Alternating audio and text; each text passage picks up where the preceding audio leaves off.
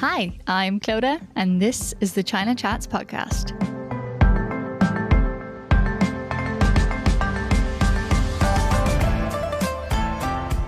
If you've listened to us before, welcome back. And if it's your first time listening, hi, I'm Clodagh, and I am your host.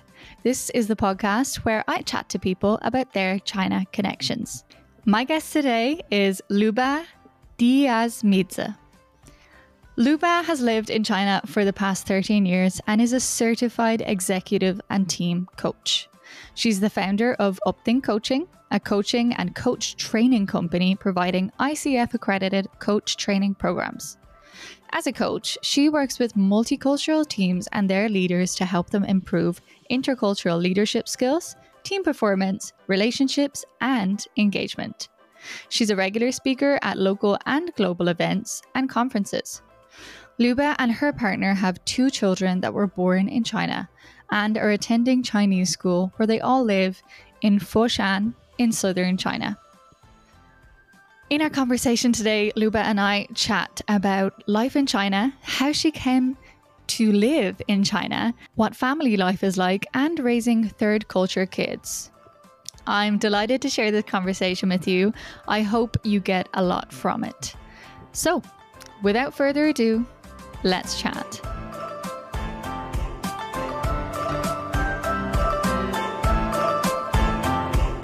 So I am delighted to have today's guest on. Luba, thank you so much for joining me.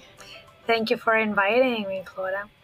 Absolutely. It's so good to have you on the podcast. Um, so, if we jump straight into things, can you tell us uh, what is your China connection? How did you end up in China? Um, it is very interesting.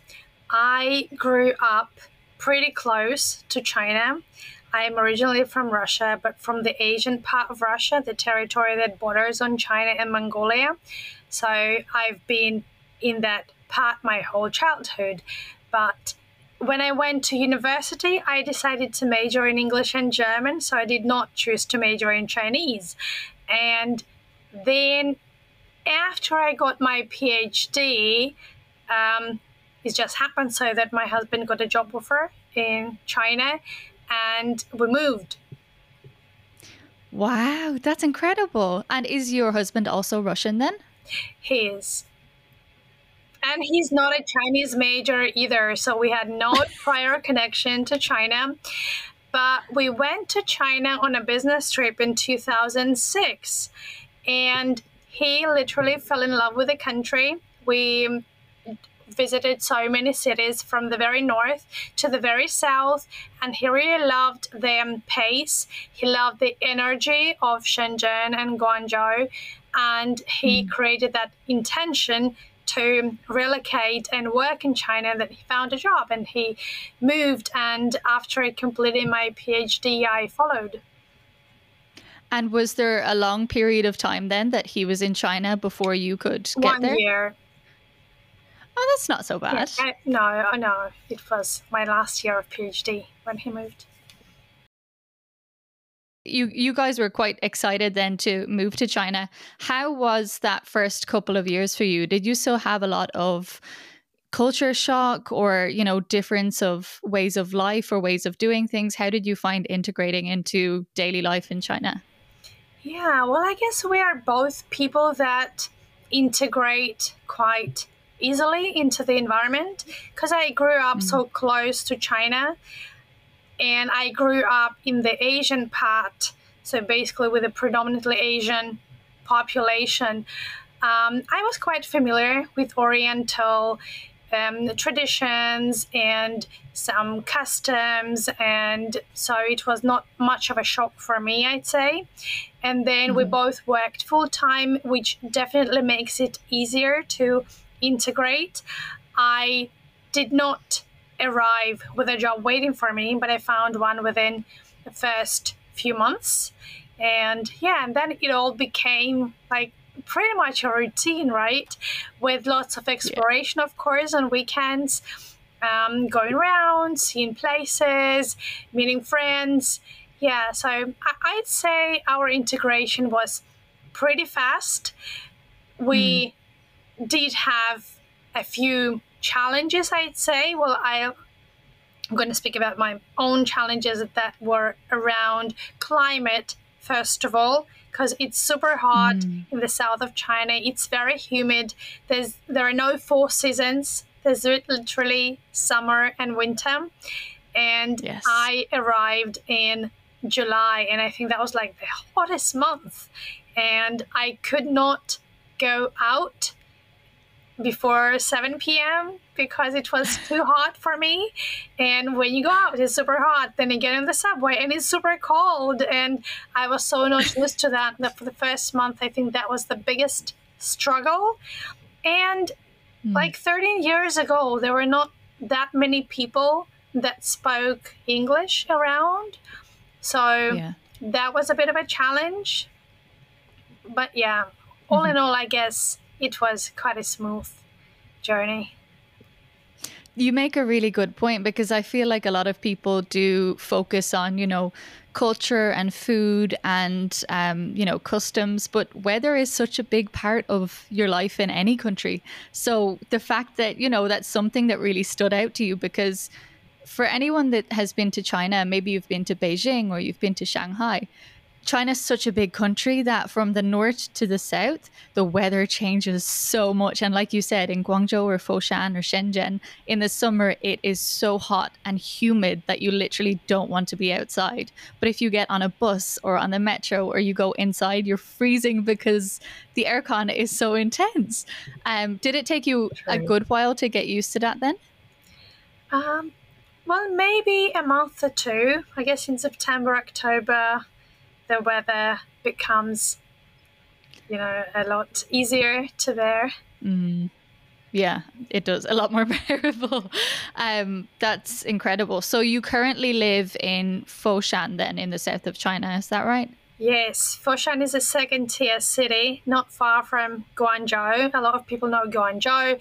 And, and very often, honestly, when I speak to people from outside of China, I say that I'm based in Guangzhou just to make it easier mm. for them to see where it is. Sometimes I'd say, oh, it's not far from Shenzhen or Hong Kong. Um, but of course, when I'm talking to people who are familiar with China, I say that I'm from Foshan. I, I love Foshan. It's um, second tier city, but it's big. So it's like 5.5 million people. Um, yeah. And the territory is huge. It's a very old city. It's the city where Ip Man comes from, and Ip Man is Bruce Lee's kung fu teacher, or you know the martial oh, arts. Yes. Yeah. Martial arts come from mm-hmm. Foshan. Lots of ceramics comes from Foshan such a very traditional place with such a long history. I really love, really love it here.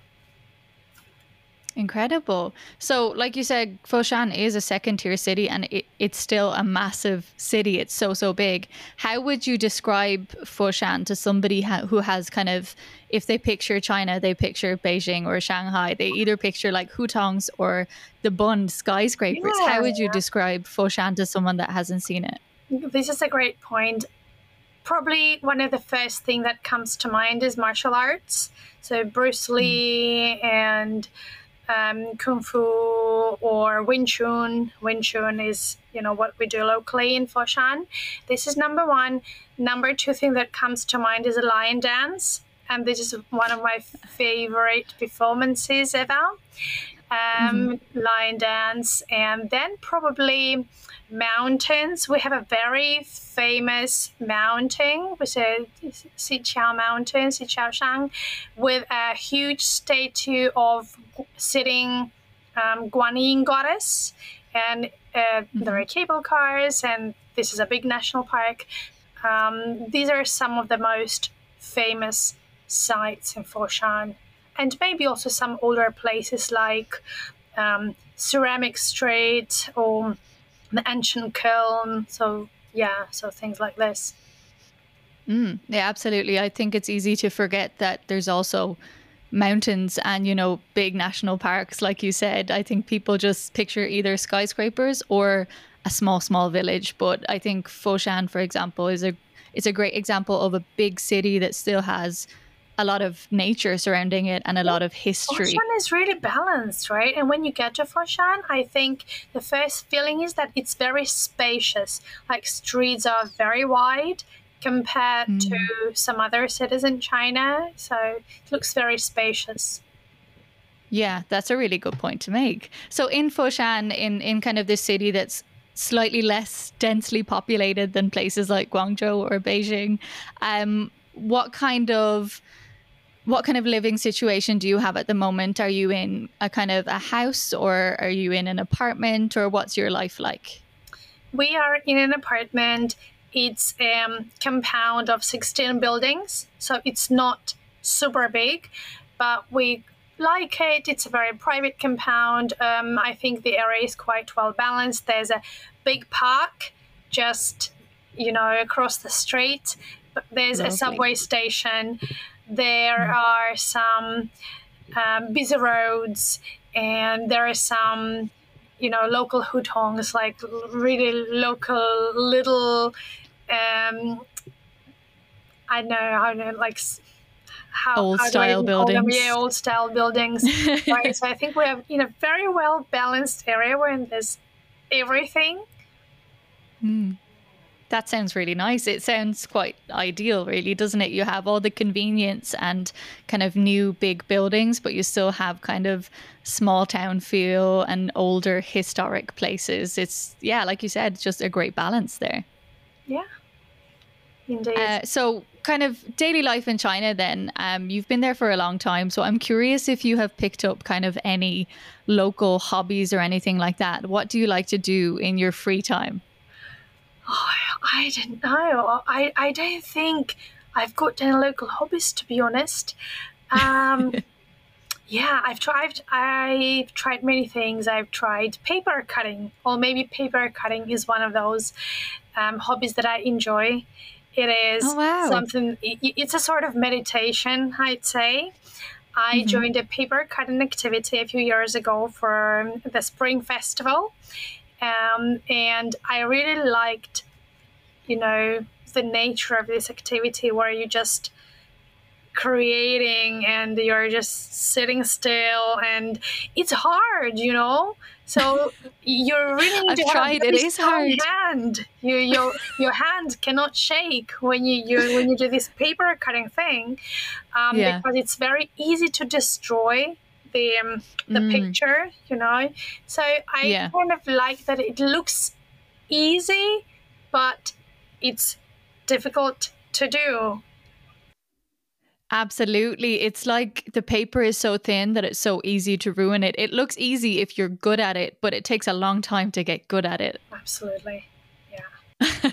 For anyone that's listening and you're not familiar with paper cutting, paper cutting is kind of usually done mostly around Chinese New Year, but then a lot of people use paper cutting for different festivals in China. And if you see kind of any really beautiful you could call them pictures, I suppose, that people pieces of paper that people put on their windows and they decorate with. A lot of them are you can buy them these days but in in years years ago people would have spent time cutting out these paper cuttings and they can be really intricate um, designs and they're just incredible to look at and i think is a lovely thing to do especially if you have kids or to celebrate chinese new year. It's really nice it's almost like you said, you can almost meditate because you're trying to focus so much on doing it. You can't think about anything else. You're just focusing on what's in front of you, which must be so refreshing. So I'm really curious, Luba. You've been in China for 13 years. Could you see yourself ever leaving China? Well, definitely. I think that if you don't have a Chinese family, then you you never feel like you fully belong, right? I have two kids that yeah uh, were born in China, that were raised in China, and they are fluent Chinese speakers. They have Chinese friends. They go to Chinese school, but even they don't completely feel they belong, right? So they mm know they're not Chinese, and um, I definitely see ourselves leaving China, but I think it's a common story for a lot of expats, and, and maybe Clodagh, you, you might agree with that, when you just yeah. plan to go to China for six or 12 months and then you stay for six or 12 years, right? It's mm-hmm. kind of, mm-hmm. it's time slows down and yeah just life goes on, you know, just and, and you just stay and stay and stay, and it, it's difficult to, to to move out. Yeah, I completely get what you're saying. I feel like a lot of other expats that I've talked to, there's a struggle because time passes really quickly at times. You don't realize it's passing because life in China, most of the time, it's so easy, but you'll always have the feeling that you're too foreign for the local people, but you're too local when you are talking to other tourists or other expats that have only been there for a year or two. So you constantly have this feeling that you can't fully relate to the locals, but you can't fully relate to a lot of other foreigners. It's a really strange place to be in. Do you experience that? Uh, uh, I totally agree with you. And I was also thinking about this in relation to my kids, how they are going mm. to feel. So, for example, my um, kids speak three languages. When my son speaks Russian, he has a very strong Chinese accent because he spends most of his time speaking Chinese. And okay. so thinking, okay, how's it going to feel for him that, you know, his kind of the, the language of his family, he and he's not very fluent at that. Mm.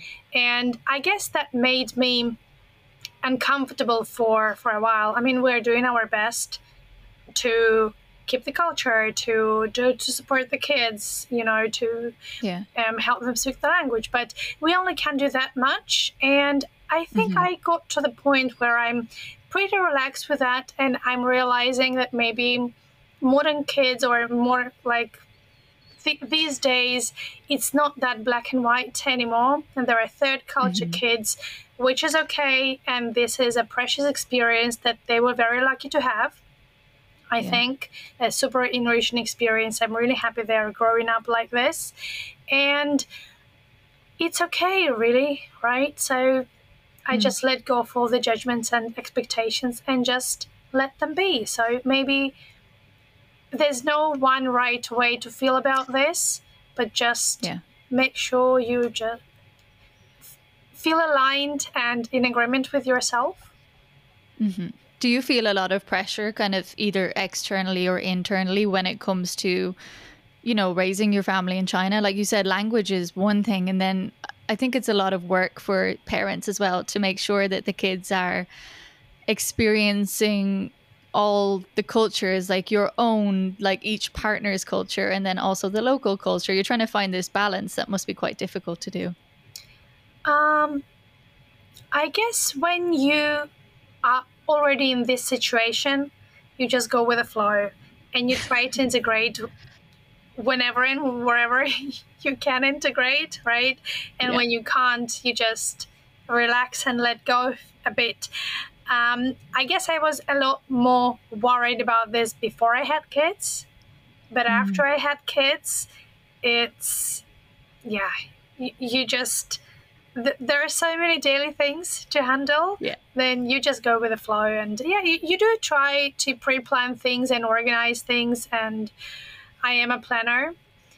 Mm. Um, but yeah, well, I guess a lot of families manage to do that. And when you see other families' examples, it's very um, inspiring, very encouraging. Yeah.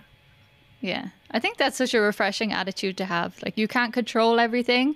You just do your best and make sure that you're staying true to yourself. And yeah, that's such a refreshing attitude to have.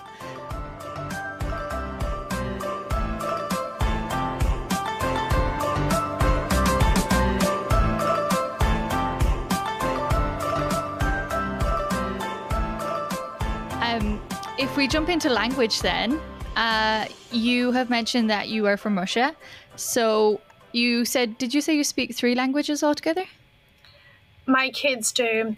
I Your kids do. Okay. Have experienced learning lots of languages. Mm-hmm. I'd say I'm only fluent in two languages. But uh, that's still a language, lot. uh, well, thank you. I do have language learning background. I know I can go back to some of those languages in the future, perhaps. So, for mm-hmm. instance, mm-hmm. my father is from Georgia, so I am half Russian, and half Georgian. And this year, first time after COVID, we left China for a holiday and then we spent a month in Georgia. It was first time for my kids to to go to Georgia and see the family. I lived in Georgia when I was in middle school and I spoke decent Georgian at that time, but I've mm. forgotten so much.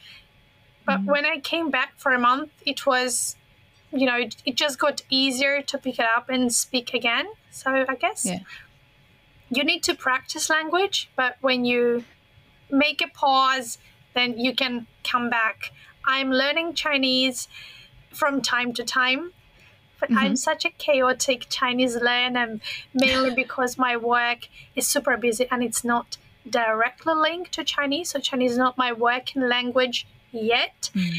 Um, so yeah, it's always some somewhere, you know, at the back of my mind. When I have time, I try to go back to classes, but when I don't make time, it doesn't happen. I do help my kids with their Chinese homework though well, your Chinese must be at a decent level then. If you can help your kids with their homework, that's I, pretty impressive. I have good uh, analytical skills and Baidu skills, I believe.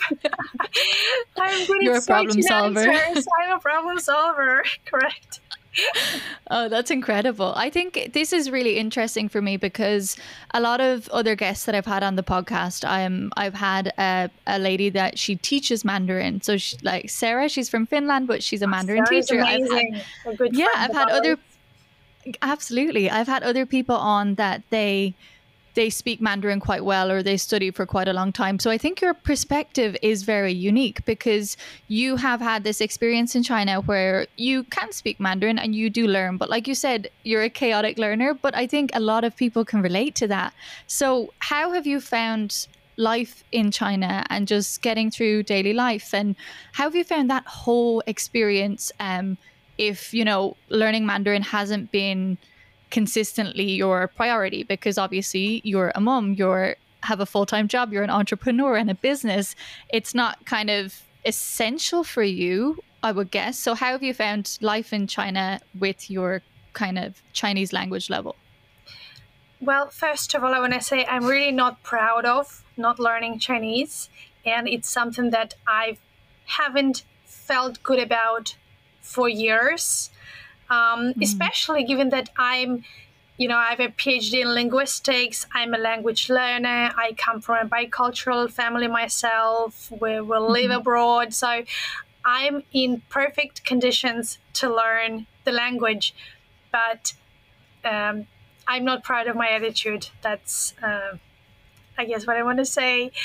Um, I definitely speak some basic Mandarin to get around, to travel, to, to talk to school teachers. And, you know, I guess my language learning is more situational. So mm-hmm. maybe I can't discuss some economics or big topics, right? But when I need to yeah. take my kids to hospital, I am very well aware of a lot of medical terms some other people mm. may not mm. know. I can discuss the symptoms and diagnosis and tests very comfortably yeah. with doctors. Um. I'm more or less familiar. I'm trying to focus more on professional Chinese um, language related to my area of expertise soft skills training, mm-hmm. leadership development, professional coaching. So, this is what I've been focusing on mainly. Um, and I'm currently enrolled in a bilingual course where we have um, Western participants, and we also have um, a Chinese cohort of participants, and where I'm constantly exposed to this professional vocab in Chinese. Mm-hmm. Um, so yeah, I guess I, am doing what I can. I find myself comfortable in many situations, especially related to daily functioning. Um, yeah. But even before that, it was okay if you have problem solving skills. Let me put it this way. Yeah. I remember in 2012, I think this was my second year in China, I decided to go to Yunnan um, alone on holiday. Uh, I had an annual leave and I decided to, to go in that trip. 10 years ago, we did not have WeChat, we did not have that many apps on our phones that would really allow us to communicate very mm-hmm. easily. And I had to do lots of research and prepare in advance and create glossaries and itineraries and lots of support, you know, to to mm. go through that. But it was very successful. You know, I was able to get around um, quite comfortably with yeah. limited Chinese skills. So I guess if um, you're not comfortable with the language yet, so for example, if you've just relocated in China and language is intimidating a little bit, you can still get mm-hmm. around and get many things done. Of course, it's much better to speak the language and I honestly think it's even a sign of respect. You know, I always try to use Chinese whenever I can. Mm-hmm. Um, but if it's not going to happen, so for example, a lot of my clients who relocate to China for work, they only have six months and they can only make limited progress in Chinese yeah. in six months. Then there are many ways to get things done, especially these days with all these mm-hmm um, mobile apps and you know digital digital tools yeah absolutely. There's a lot of innovation when it comes to communication. And you know communicating can be done in many different ways. Um, obviously speech and conversation is kind of at the forefront but you can still communicate pe- with people even if you're not able to fluently speak their language. So I think you've given us such great examples of maybe not being fluent in a language, but still being able to live your life and, you know, um, live life as a family, like situational learning, and that you have kind of been able to flourish and thrive because you've been able to open your business. And I do understand that, you know, your business, you don't need Mandarin as your first working language, but still to be able to accomplish so much when you're living in a country um, and you're obviously juggling so many different things, I think that's a really inspiring story for people to hear. I completely appreciate that you um, you know think that learning a language is quite important and that like you mentioned it's a sign of respect and things like that but i think overall you seem like such an open person and that you are respectful. I don't think anything that you say or do is done with ill intent. Um, but yeah, I think how have you find uh, have you found communicating with Chinese people then? Like like the example of going to Yunnan, did you find people quite helpful then? I think people are very, very helpful overall, and so many people are mm. willing to go an extra mile to to understand you and support you. I think yeah. it's very encouraging. I remember there was a family with um, a couple with a teenage son. Maybe he was in high school or maybe first years of university. Well, apparently he wanted to practice his English, and they just approached me and let uh, the boy talk to me and ask me if I needed help, if I needed support. They invited me to have lunch with them. They gave me a ride. They even asked me oh. if I'm willing to go with them to Shangri La, you know, kind of to the northern part of the province. Yes, we are on a road trip. Do you wow. want to do you want to come to Shangri La with us? And I was like, oh, I'm going to have my flights, you know, in a few days. So, it, yeah, people can be wonderful. That's so sweet. That's such a good example of how. Yeah, I think especially in China, people are just a lot more open to strangers or helping people. Um, but yeah, that's super refreshing. Um, I am curious. Can I ask you? Does your husband speak Chinese? He speaks Chinese because his work is related to um, local local factories. So he has an mm. import and export company. He's an entrepreneur as well. Oh, wow. Okay. So, what is your first language at home then as a family? Well, we speak Russian, but kids choose Chinese to talk to each hmm. other. Is there ever a case then? I'm so curious. Is there ever a case where the kids are trying to like secretly communicate and not let mom and dad know things? Absolutely. I'm sure this is what they're trying to do all the time. And sometimes, you know, because my daughter's Russian is much better than my son's. Um, when I ask my son to do something, my daughter translates for me. So, like, Mama said this and this and this. I say, do not translate. Let him listen. I really want him to comprehend better. Yeah. So, this is life, I guess, right? We yeah, absolutely. Trying to remind them that it is important to speak a few languages fluently, not just one. I mean, in, their condition, right? Like they're. Mm-hmm balancing all these cultures to communicate with their grandparents, for example, right? Yeah. Um, but yeah, they they choose what they choose. Mm, absolutely. How how old are your kids now? My son is seven, and my daughter is ten. Okay, they're at a great age. They they get everything, and I'm sure they. Yeah, that's that's really that's really funny that you know they're already trying to they ha- they have their own language that they prefer and that they know what mom and dad can and can't understand and they know how to get away with things. It is too funny. oh wow! So, do you guys um, usually speak English um, as a family then, or is it more so that you use English for work or kind of in general life with other expats? We have a lot of foreign friends and we speak mm. English with them. I also try to integrate. Well, we'll read a lot of books in English. I'm just looking around because there are books around. Uh, there are lots of books available in English, and we read English to kids. And for middle mm. school, mm. we are planning that they're going to have their schooling in English. Um, so we need to help them prep for that as well and integrate more English.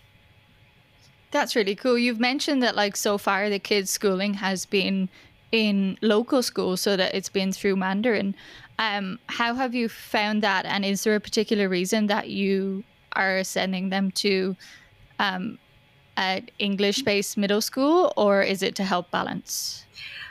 Well, to to me, I think it's a great opportunity that they have here to get some schooling in Mandarin. It helps with the language, but not only that. I believe it helps with understanding culture a lot. So, for example, even in grade one, they learn lots and lots of ancient Chinese poetry. So they know mm. all the great Chinese poets like Li Bai and, and, and all the others.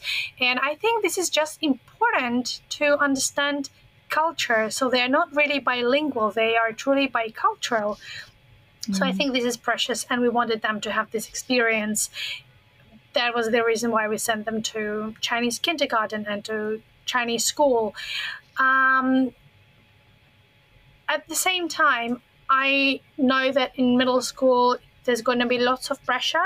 So the pressure increases as you progress through the school system because, mm-hmm. you know, the Gaokao, the final school exams are so difficult and challenging, and there's just so much study pressure in middle yeah. school. And I don't think our kids have to go through this because they do not really have to pass the Gaokao. They can go to university just like overseas students, right? And mm.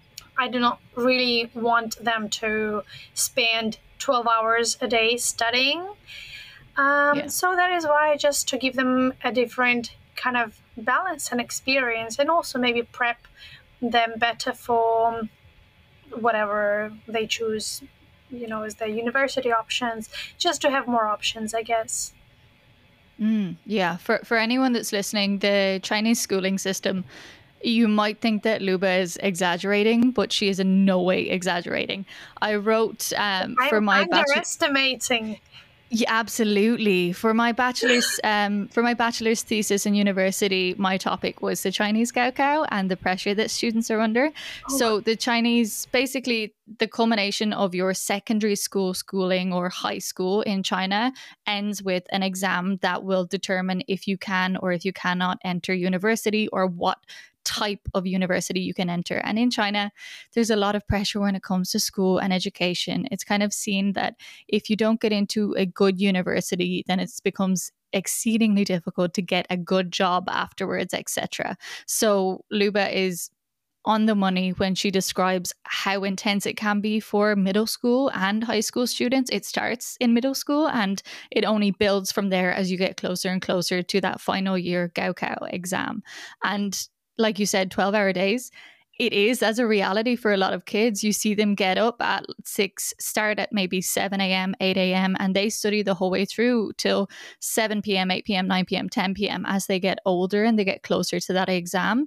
Not only do they have school and extra classes, they have prep classes, they have math classes, English classes, they have all these extracurriculars. And then the pressure on them is just insane. It's it's absolutely insane. So I think the fact that you are having really great foresight when it comes to your kids and what really is important. And you know will this be something that is completely necessary for them to go through?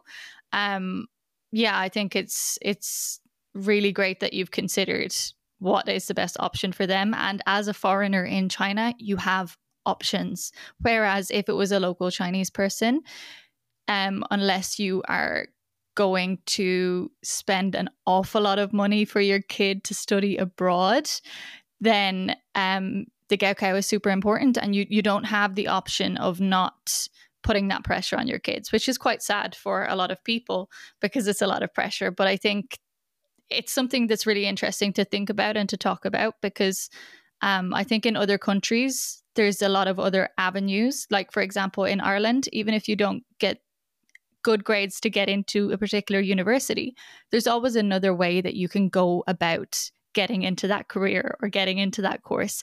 You can do a a different course that might have a stepping stone to another course kind of thing. Is that similar in Russia? Do you guys have other ways of getting into different courses and stuff when it comes to education? Um, yeah, I believe so. You know, I haven't I, I, am not quite sure. It's like these days, I mm. graduated quite a long time ago.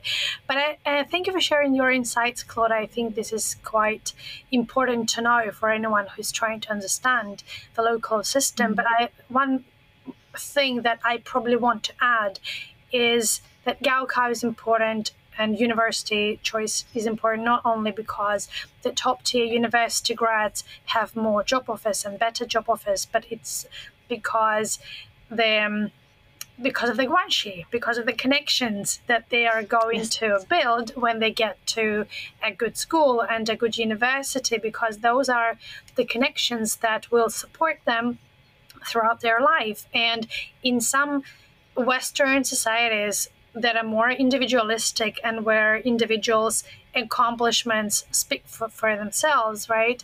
Um, mm-hmm. A lot of cultures in the East are collectivist cultures where um, affiliation group affiliations are important connections relationships are important. So people are very selective.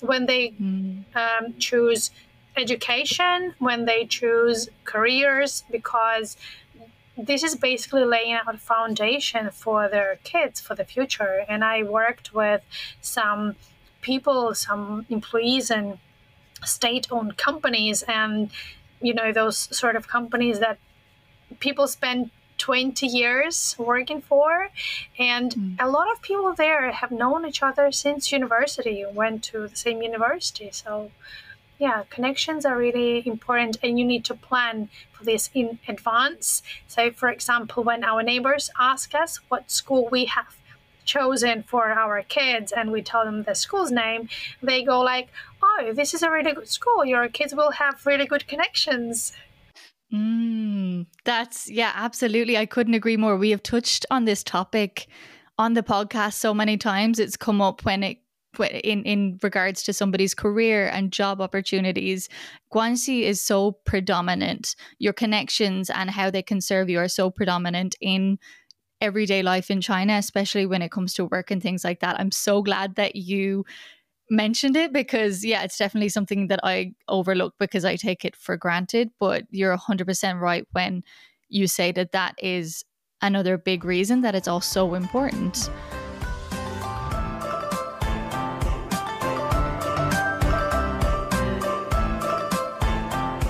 what I think is even more interesting is your work, Luba. And I really want to chat to you about this because I think what you do is fascinating. I think it's inspiring. Oh, and I would love you. I would love for you to share it with other people because I, I can't say that I fully understand it, but I can fully appreciate and respect what you do and how much education and training has gone into it. So, can you give us kind of a quick recap on? You've mentioned that you had a lot of education in Russia and you have a PhD. Could you give us a bit of a recap of your kind of educational background? Yeah, I guess I've been in education for the biggest part of my career, and I'm still in education in a way, just adult uh, people's education. I've mm-hmm. um, a degree in languages, and I've a PhD in comparative linguistics, and I was in teacher training for a long time and in uh, ESL training for a long time. And then mm-hmm. from there, I really evolved into a teacher trainer and then um, a management trainer. So I had a managerial role in education. So I really loved how you can support other people with their professional growth as a manager. And I got mm-hmm. interested in coaching. And this is how I came to getting my own coaching certification. And I never planned on being an entrepreneur. And I've never even imagined myself being an entrepreneur, especially in a different country. But I just got so fascinated with the power of coaching, I guess, and mm-hmm. how people can, um, you know, dream it possible using this um, song lyrics that my kids like, um, that I decided to open to start my coaching and coach training company here in China, and now we do um, coaching and training services in China as well as online. So we are pretty much a expanding global company that offers mm-hmm. internationally recognized certification to people who want to become professional life or business coaching or leadership career coaches. So they can choose whatever they want to focus on um, as a coaching niche um, yeah and we do leadership development for organizations incredible so you are so good at what you do that you are the coach for coaches I'm a coach trainer, so we call it a coach educator. I don't really okay. call myself a coach for coaches. I am a coach educator and mm-hmm. a mentor and a coach and supervisor. So there are a few different ways to support coaches at different stages of their training. And as a you know coach educator, I can take one of these roles or all of these roles. Um, mm-hmm. Yeah. Incredible. So you mentioned that, you know, you think leadership and good leadership and mentorship is quite important. When you were back working in education, did you have a particular leader or manager or mentor that had quite a profound impact on you? Or uh, is it just maybe from the lack of good leadership that you saw something that you wanted to change or be better at than other people? Thank you for asking. I honestly think I've been so lucky with all my managers, even starting with my mm-hmm. first job that I had in, when I was 19, all my managers have been very supportive and helpful and open, delegating things, um, sharing things, empowering, um, n- not, you know, always providing some opportunities for growth, always helping me kind of believe in myself more and stretch myself more, but partially because I'm the person who likes a stretch. And I guess when I make it clear and people just want to give you that stretch mm-hmm. that is going to be a win win for everyone. I think I've been very, very lucky with so many managers that really gave me an opportunity to find my own way, who mm. kind of set the benchmark, what they wanted to see, what expectation they had, but at the same time, they allowed me to have freedom to do things my own way and do what I believe in. And I guess this is something that's become the like the cornerstone of my approach. Um, Okay. Yeah. So I think I've been very, very lucky. Can't even name specific people because there've been so many of them. Yeah, that's so nice to hear. I think a lot of people have quite bad experience when it comes to managers or leaders in particular. So um it's it's lovely to hear that you have had really positive experiences and then you are also being a positive experience for a lot of other people. Um you know, you're a mentor or a leader or you know, you're kind of an inspirational figure um, to a lot of people and you you probably have what's your kind of um ethos or philosophy on leadership styles or mentoring styles? Um, well, thank you for saying this. I really appreciate your kind words. I guess I'm not even trying to be an inspirational figure, right? But what I mm-hmm. really believe is that everyone has superpowers, their own superpowers, but sometimes people do not feel confident enough or brave enough to see them or to own them or to acknowledge them or there is some shame and guilt and or cognitive distortions or limiting beliefs. I, I don't know like we can use a lot of different terminology right to call all those.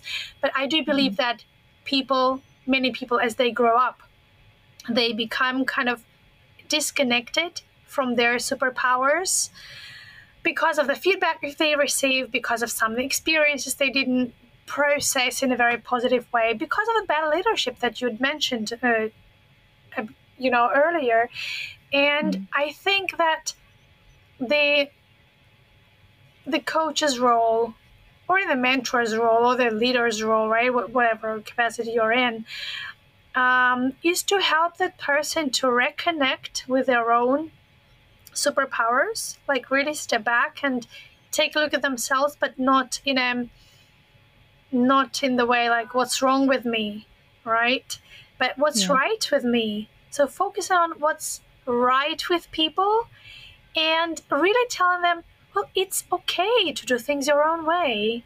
You know just give it a try. You don't really have to um, look at others right? Like see and l- learn from what others do but you don't have to follow if this isn't resonating with you. Find your Yeah. way and your way can be as good and productive as other people's ways. So there are many ways to do things and trust yourself that you can find the way that you do things and you're being the best you. Um, and the key thing is to be genuine about this.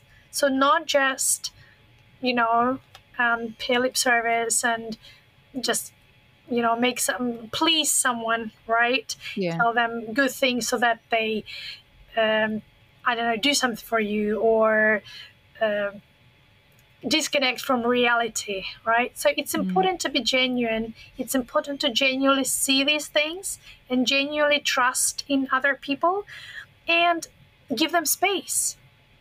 Just not interfere with your wise advice unless you're asked for it. Yeah and balance it. So you can provide part of your experience wisdom advice if you're asked for it but don't make it sound like um, the ultimate truth. So always give people options. Always encourage their independent thinking about themselves and about ways to do things so i think the, the key part is really in helping people cultivate agency and confidence in their own abilities. Of course, it's important to have a reality check, right? To do a reality check, but um, the change starts with a person's belief that it's worth giving it a try. Mm.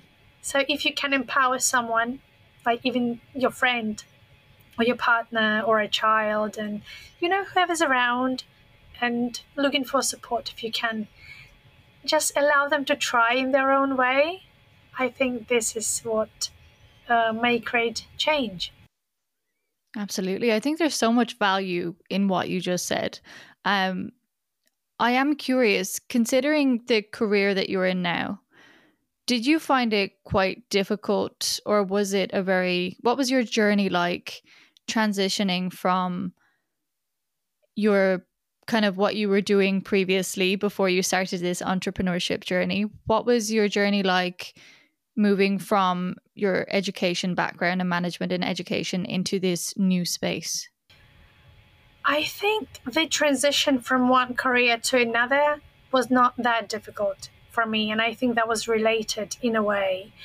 Mm. What was difficult, and I, I'm very transparent about this with everyone who's willing to start their coaching career, for example, like our students.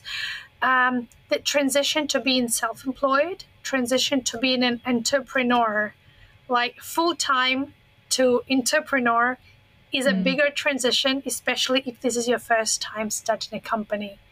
So I think this definitely was a big learning journey that I, I'm still learning every day.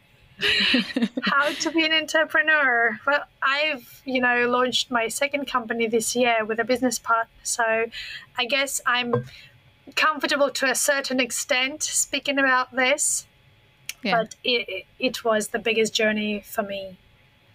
What was the most challenging part of it for you? Doing things that you haven't done before. So, for example, in my educational management role, I was very confident with being an expert. I was very mm-hmm. confident with supporting others, with delivering service, with um, helping people be accountable for their results or maybe tracking progress or tracking kind of the impact of my lessons for example right? Like from the methodological point of view or from what are the projected learning results and how we're progressing. So that wasn't difficult because that was always part of my uh, work in education. Um, mm. but for example marketing sales these are not things that you do when you are full time, unless this is when you're an expert, right? Yeah. Um, in full time, unless you have a role related to sales and marketing, and mm.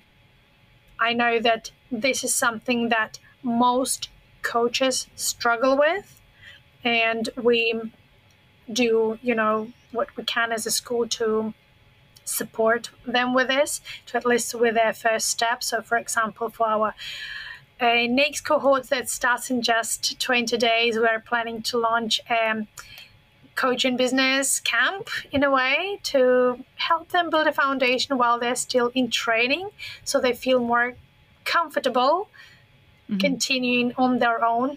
But I guess there's parts right related to, to business management business model financial model marketing sales pitching and and all this you know this things you have to learn unless yeah.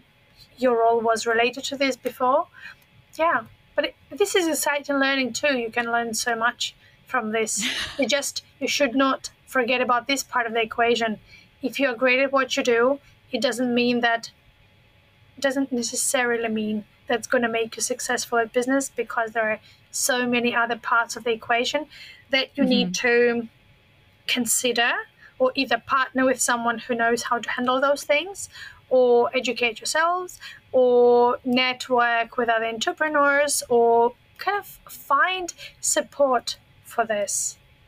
Yeah, absolutely. I think you touched on something really important is that you might be very good at what you're an expert in, but if you want to go down the path of becoming an entrepreneur, you need to get comfortable with knowing you're going to be very uncomfortable because there's a lot of other hats that you're going to have to wear, like you said, sales and marketing.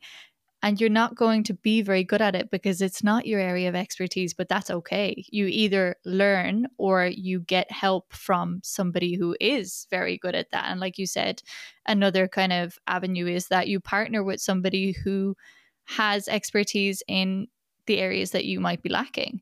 Um, so, for your two businesses at the moment, do you want to give them a quick shout out for both your businesses then, and just a quick um, how people can reach you for either or or whatever it is that they're looking for? Well, absolutely. Thank you so much for this opportunity. I think um, we can put them in the description in case absolutely. some people really need to see the accurate address. But my first company is Upthink Coaching, founded upthinkcoaching.com. And what we do is all sorts of coaching services, mainly around leadership coaching or leadership development. We have open programs for coach training that are accredited by the International Coaching Federation with certification recognized in over 140 countries. So, very diverse groups, and you can train to become a certified coach. And the second mm-hmm. company, Global Impact Teams, GITeams.com, deals with team coaching for global, remote, or hybrid teams. And we have our own psychometric diagnostics, the online report for teams who are at different stages of their development and they want to have some conversations about how to move forward, but maybe they're not sure where to start those conversations. We can help mm-hmm. them get started with that online diagnostics to get the team view on what's happening with the team and then have help them have a series of conversations to help them move, you know, where they want to move. Incredible. Thank you. Yeah, I'll absolutely. I'll put the links for both of the websites and the information. I'll have it all in the description below. Um, but I do want to chat to you quickly about with is it with GI teams then or is it with Upthink Coaching that you work with a lot of multinationals, with um, leaders within companies, it's with, with employees and with Upthink Coaching? Okay. So what kind of if you are uh, approached by a company for example um what are they usually looking for from you or what do you help their teams or their managers with right well first of all there's this uh, intercultural leadership area because i've mm-hmm. been an expert for a long time and i work with clients who are mainly expats. Some of them relocate to China, but others may relocate to really destinations that are outside of China. So, for example, from Singapore to Thailand. Mm. Um, and what we do is we see how they can um, adapt their leadership approach to make it culturally appropriate to help them manage their um, stuff in the new country, for example, or how they can yeah. work as a team better with people from other cultures. We might also have, you know, some of my clients. Um, managers in Hong Kong or India or Japan or Korea, and they are part of global teams with headquarters in the US or Australia or Europe, and mm-hmm. they need more help in communicating with headquarters, you know, and some of their perceptions might be different. Some of their communication patterns and styles might be different due to cultural yeah. differences. So we just see how they can adapt their behaviors to have more positive and production communication and teamwork and leadership experience. Um, this is one part, and another part can be around long term programs from six to 12 months where we just uh, talk to the organizations and see what are their current goals and you know how do their managers need to grow given mm.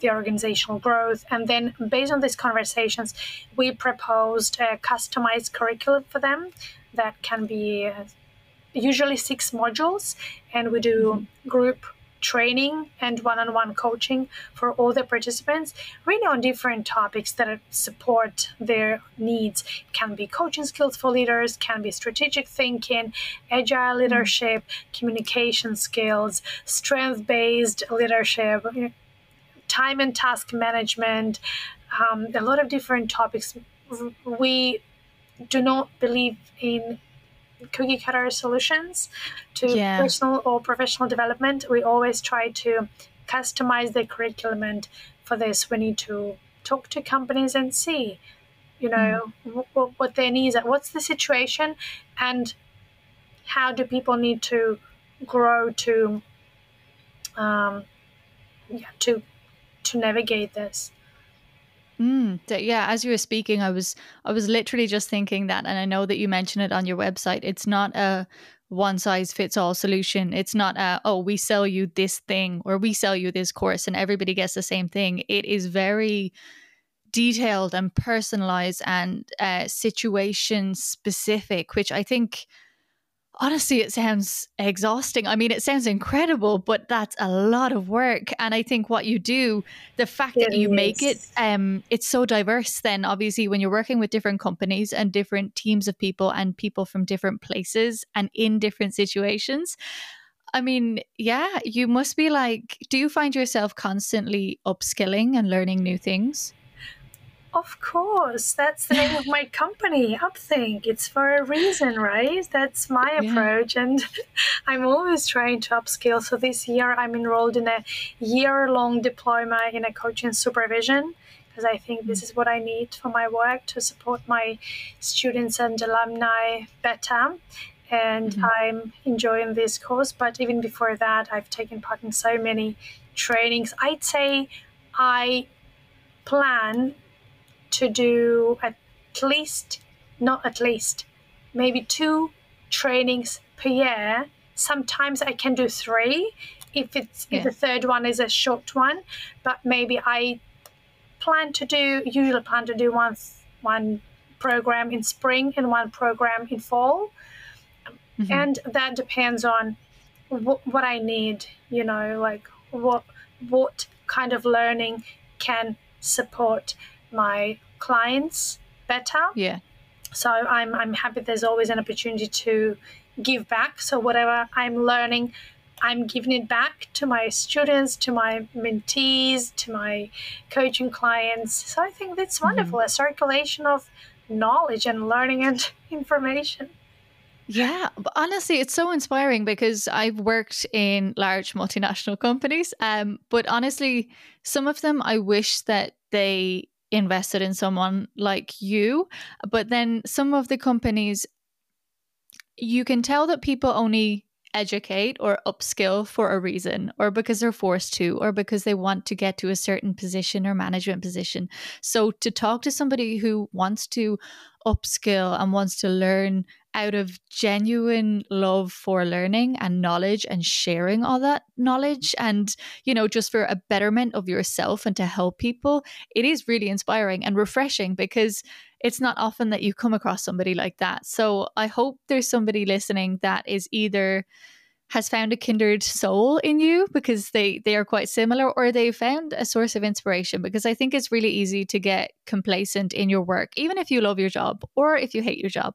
It's easy to just get lazy and not think of um, bettering yourself and not just for a paycheck but for to become a better person and to help other people or to help your own family or whatever reason. So yeah, it's really refreshing to talk to somebody that is passionate about this and helps other people. It's honestly, it's incredible.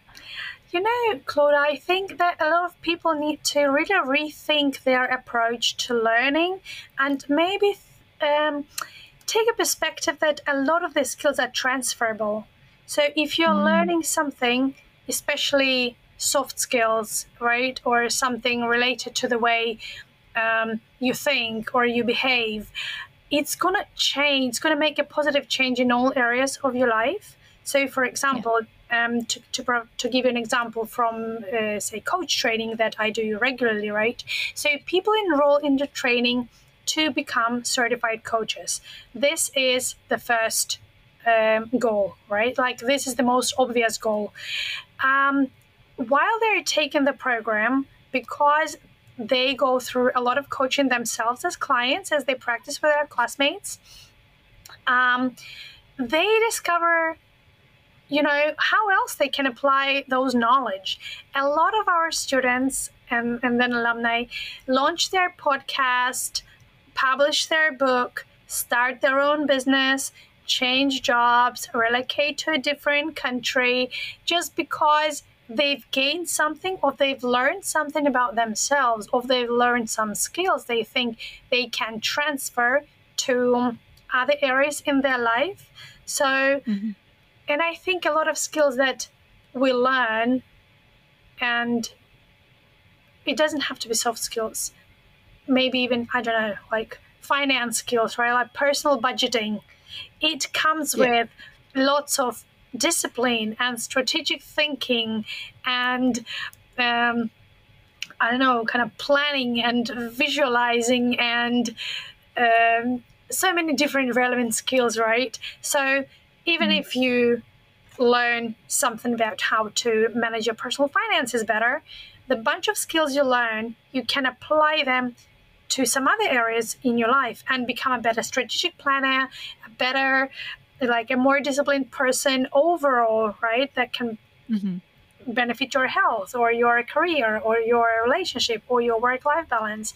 So I think a more holistic approach to learning overall yeah. is what's important. And I'm always trying to convey this in our program. So, for example, I'm saying a lot of people, especially um, those that, that, you mentioned earlier that have their education paid for or provided by their companies, they think, oh, I have work to do and I'm already quite busy. I have my personal life, my own interest. And then on top of all this comes this additional training that's something mm-hmm. additional, not that related, right? It's like an extra burden. But I'm always saying, like, yeah. don't take it as an extra burden. You're learning communication skills. So, use it tonight with a family. Use it mm. this weekend with friends. Use it you know in your day-to-day life and work. So always look for opportunities to integrate mm. what you're learning into what you're doing um, and maybe there's no one for you to create the shortcut. A lot of programs do not create these kind of connections and shortcuts um, yeah. So you're in charge of creating the shortcuts for yourself, but you can mm-hmm. benefit mm-hmm. so much more from any kind of learning if you know how to learn, if you are just a more conscious learner, I'd say. Yeah, I guess this is my yeah. philosophy and the reason why I'm always trying to learn because I see how I can apply this into different areas of my life. Mm. Absolutely. I think, yeah, you've mentioned some really great points. And the main one that I grasp onto is that people, if you can reframe it in your thinking and consider something like having to upskill or having to, you know, learn something and work, see it more as an opportunity rather than a burden. And it's an opportunity for growth. It's an opportunity to learn something, like you said, transferable skills. You might not be able to see very clearly how or why that is. But often, if you look at the bigger picture and if you look at it in a holistic way, then, you know, it's an opportunity rather than this burden of something that you have to do.